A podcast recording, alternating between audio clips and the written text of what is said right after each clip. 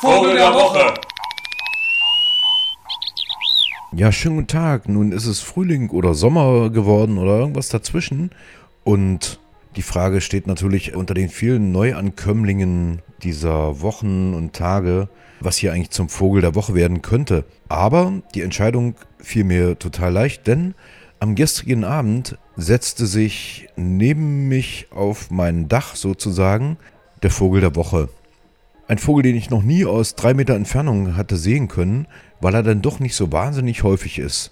In den 50er Jahren fast ausgerottet in Deutschland durch Insektizide wie DDT, hat er sich ganz gut erholt und ist eigentlich alljährlicher Wintergast und zur Zugzeit immer mal über Halle oder auch Umgebung zu sehen, wo er denn mit vier, fünf Flügelschlägen auskommt, um eine Weile zu gleiten.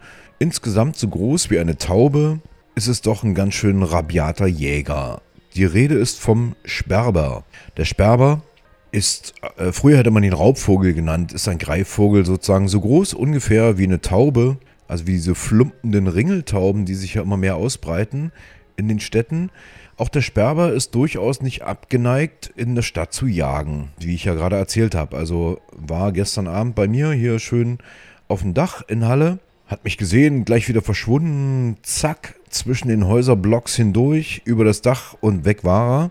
Ist ein sehr wendiger und schneller Jäger, der also durchaus unter den Singvögeln gefürchtet ist, da er sich eben nicht wie der plumpe Habicht dann verkalkuliert, sondern sehr genau zwischen den Nischen und hin und her und jede Wendung mitmacht und dann am Ende doch immer so einen Grünfinken oder auch mal eine Amsel abkriegt. Der Sperber ist ein eher seltener Brutvogel in Halle und Umgebung. Also ähm, ich vermute ja, da ich den Kollegen, den ich da gesehen habe, das Männchen etwas kleiner als die Ringeltaube schon des Öfteren gesehen habe, dass sie sich vielleicht sogar ansiedelt. Er neigt nämlich dazu, das reiche Nahrungsangebot der kleinen Singvögelchen unserer Stadt durchaus anzuerkennen. Und wenn er direkt am Nest nicht gestört wird, könnte das also sein, dass ein Sperberpärchen sich an der Burg Giebichenstein oder auch auf der Peisnitzinsel der Saale ansiedelt. Im Harz gab es des Öfteren schon Brutvögel auch südlich von Halle, also Richtung Merseburg in den weiten Auenwäldern, durchaus immer mal anzutreffen. Interessant scheint er mir doch, denn der Name Sperber, also eigentlich ein recht unscheinbarer graubraun oben unten gestreifter Vogel mit langem Schwanz, rundlichen Flügeln, eher aus der Nähe harmlos wirkend, ist am Ende ein gefährliches Biest für alle die, die kleiner sind als er. Manchmal sogar genauso groß wie er. Wagt sich auch ab und zu an Tauben ran, scheitert dann meist, aber vor allen Dingen äh, kriegt das hin, ratzfatz wieder zu verschwinden, wenn es nicht funktioniert und ebenso sein Ding zu machen äh, um die Ecke im nahegelegenen Auwald beispielsweise.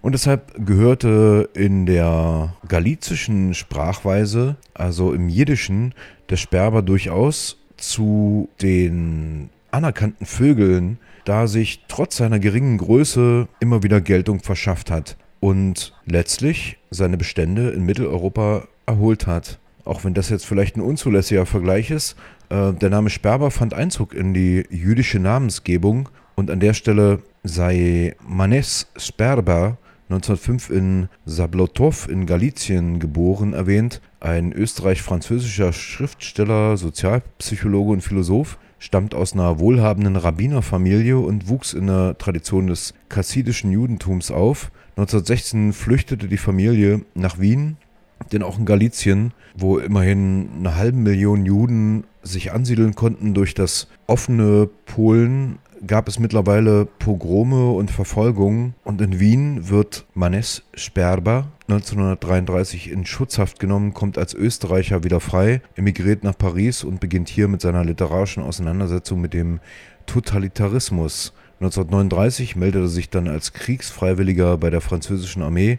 Nach der Niederlage flüchtet er in die Schweiz. Von dort kehrt er nach Paris zurück, wo er 1984 gestorben ist und steht für eine ganze Reihe von interessanten jüdischen Autoren namens Sperber. Zum Beispiel Alfred Margul Sperber, jüdische Dichtung in der Bukowina 1936 herausgegeben.